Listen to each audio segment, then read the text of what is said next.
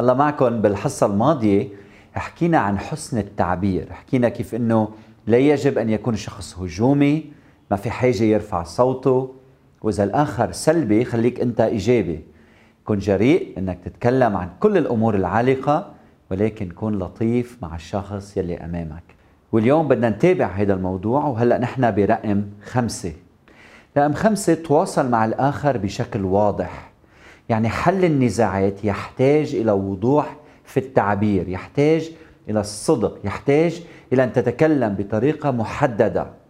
فأرجوك ما تكون غامض ولا تلمح عن أمور معينة وما تكون متردد ولا غير مباشر.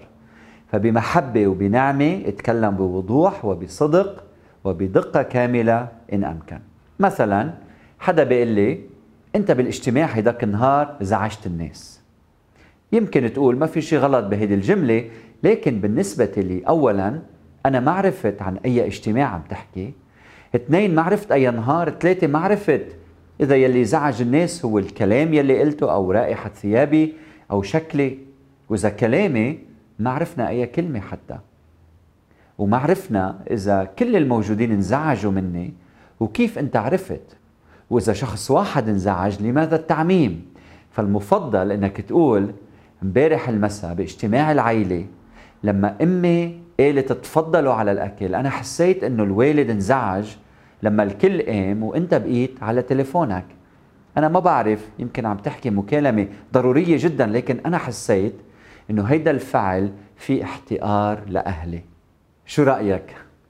يمكن أنت هلأ عم بتقول إف بدي فكر بكل هالتعابير وهالمصطلحات. تعرف المثل يلي بيقول التكرار بعلم الشطار؟ رويدا رويدا نتعلم هيدي التقنيات لحل النزاعات. نعم أحيانا بنضعف ومنعبر من ألمنا ومن عواطفنا والآخر بيتفهمنا ولكن ما أجمل أن نحسن التعبير. سفر الأمثال هو سفر بالكتاب المقدس فيه الكثير من الحكم. بقول الكلمة في وقتها ما أحسنها. رقم ستة كن محترما يعني عامل الآخر باحترام. يعني بفكرك افصل ما بين الإنسان والمشكلة. أحيانا مع موظف ما عم بيقوم بواجبه عليك أن تكون حازما. شخص يخطئ إلى الجماعة أنت رجل المواقف تقوم بذلك لحماية مؤسستك. ولكن الحزم لا يعني إهانة الآخر واحتقار الآخر. إذا الغير كان غير محترم بسبب القرار يلي أنت اتخذته وتصرف بطريقة غير لائقة وراح من مكان إلى آخر يحكي عليك خليك محترم ومحب وملتزم السلوك المقدس. رقم سبعة ما تستعمل كلمات فيها إدانة سبق وحكينا عن هيدي الأمور. تذكر أنه لما بتحكي استخدم صيغة الأنا وليس أنت. شو الأفضل أنك تقول؟ أنت ما بتفهم عربي؟ أو الظاهر أنا مش قادر وصل لك الفكرة صح. شو هو الأفضل أنك تقول؟ أنت عم تأذي الناس من حولك؟ أو أنا شاعر أنه تصرفك في عدم مجيئك إلى اجتماع اللجنة التنفيذية أسبوعيا عم بيأثر على أداء الموظفين. مثل آخر أنت ما بتعرف تطبخي وريحة أكلات الجارة أفضل من لقمتك؟ أو تقول أنا بفضل إن الدجاجات ما يكونوا ناشفين ويكون في عليهم حامض وتوم. شو رأيك تطلبي مني لما تعملي هيدي الطبخة مرة تانية؟